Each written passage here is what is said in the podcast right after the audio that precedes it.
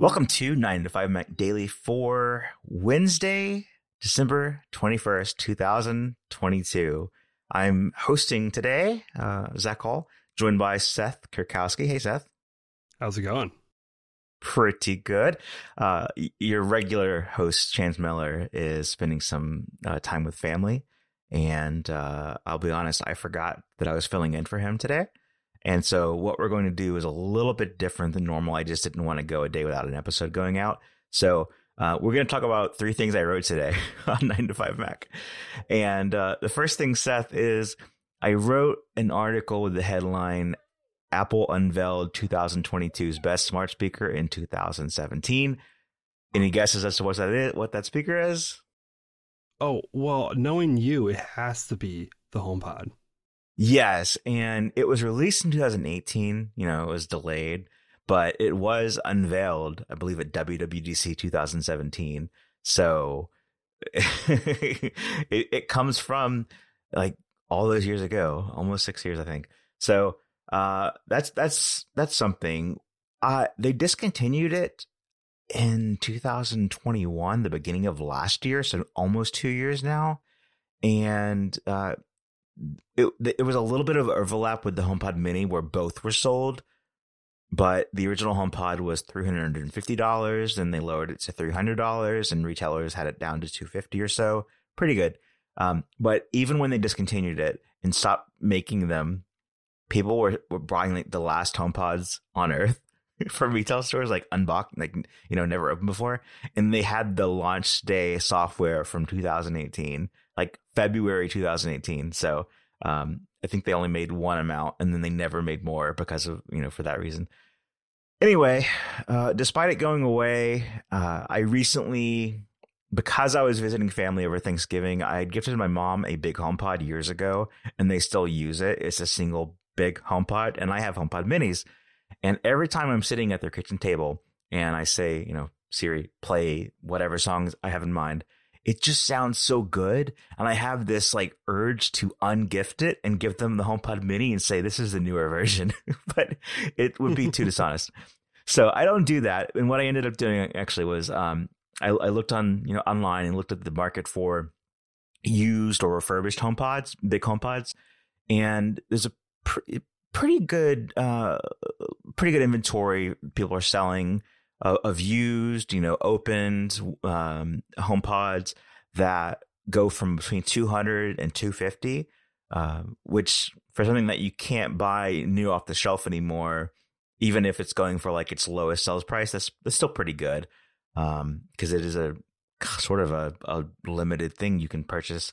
So I, I bought two online on eBay, and uh, they they it was like less than it was like 450 or so, which is with tax and shipping and everything. So that was pretty nice.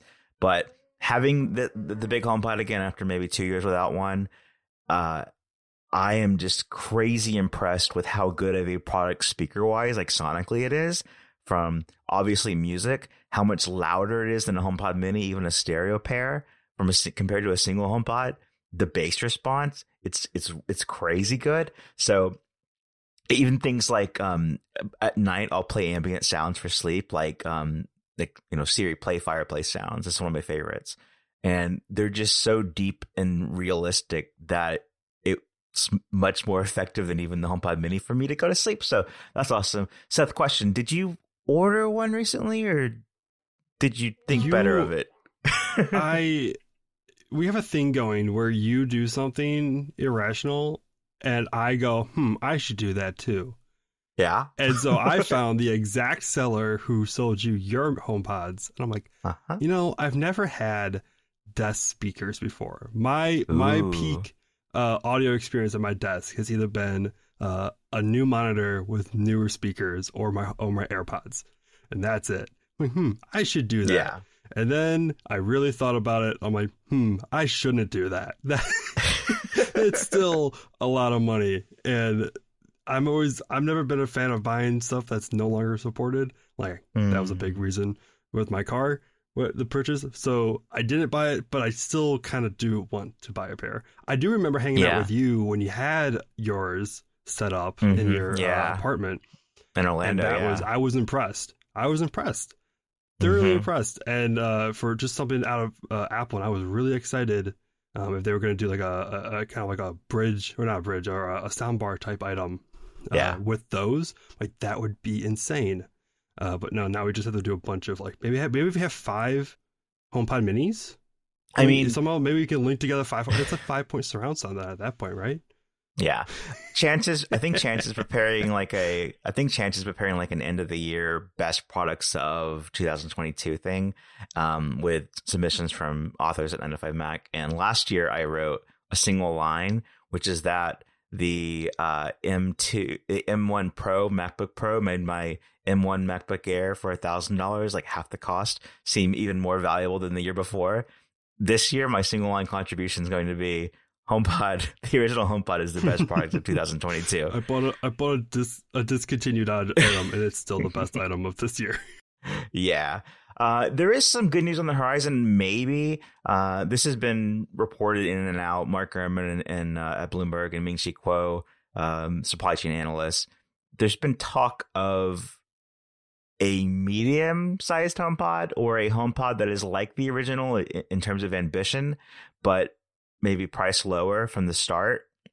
That could the original report from Kuo was uh, Q4 2022 to Q1 2023. So this Q4 is soon expiring, and I don't think they're going to announce anything in the last day week of the, the year. But it's possible that we could see a successor to the original HomePod by April, March, maybe even. So I'm excited about that as something coming next year. Maybe uh, if it happens, I will and and support it with my dollars as a thing that exists.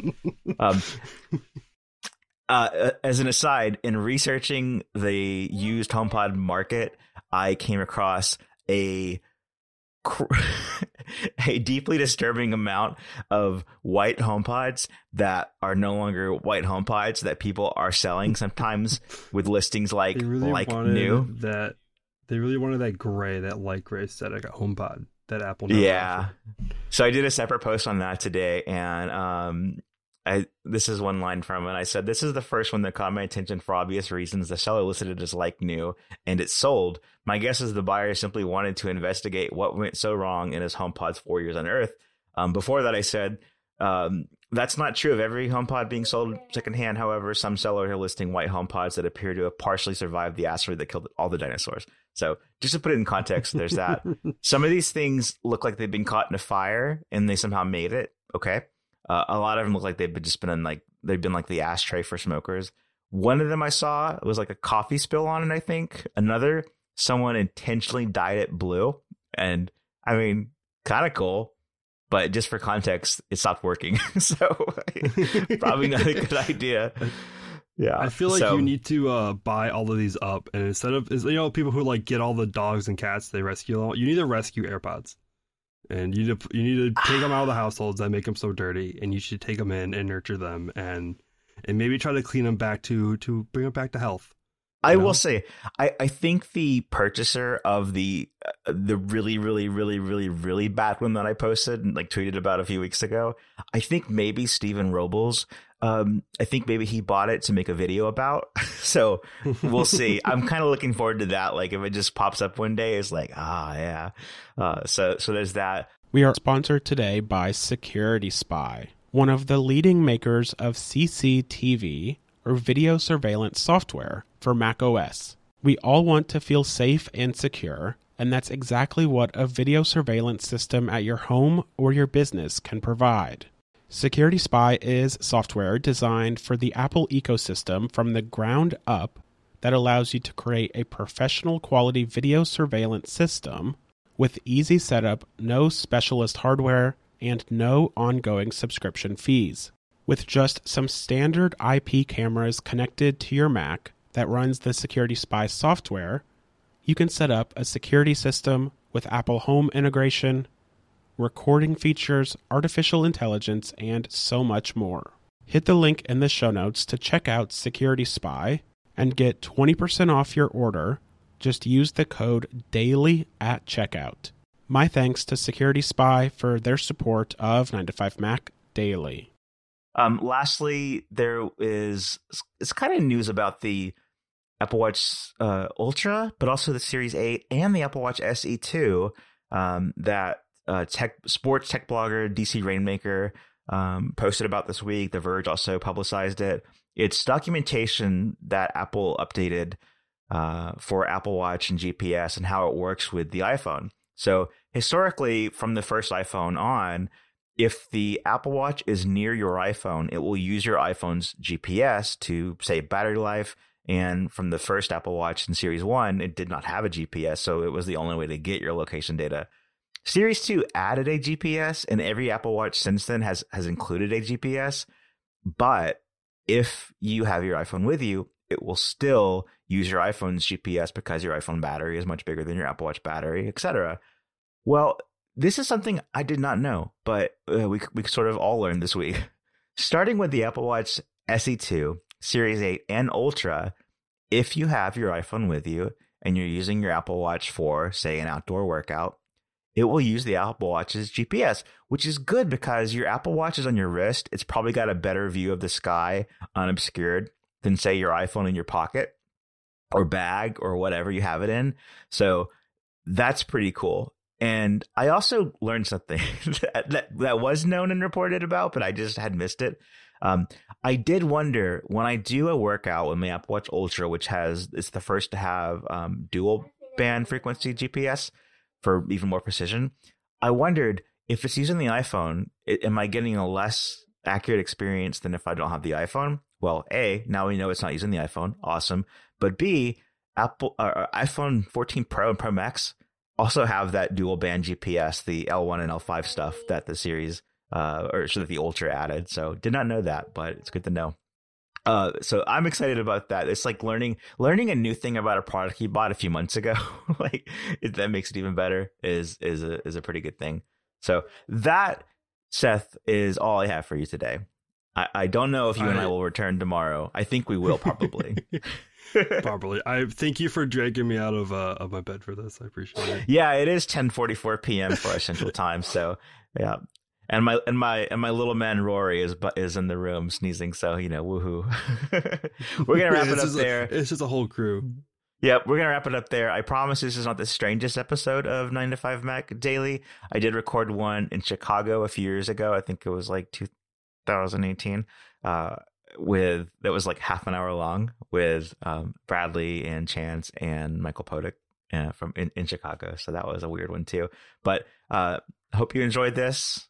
Uh, it, it's kind of timely. The news is not like crazy right now because it's Christmas week and next year's is, is the week before New Year's. So, um, but anyway, we'll be back hopefully with something entertaining tomorrow and informative. See everyone later. Bye.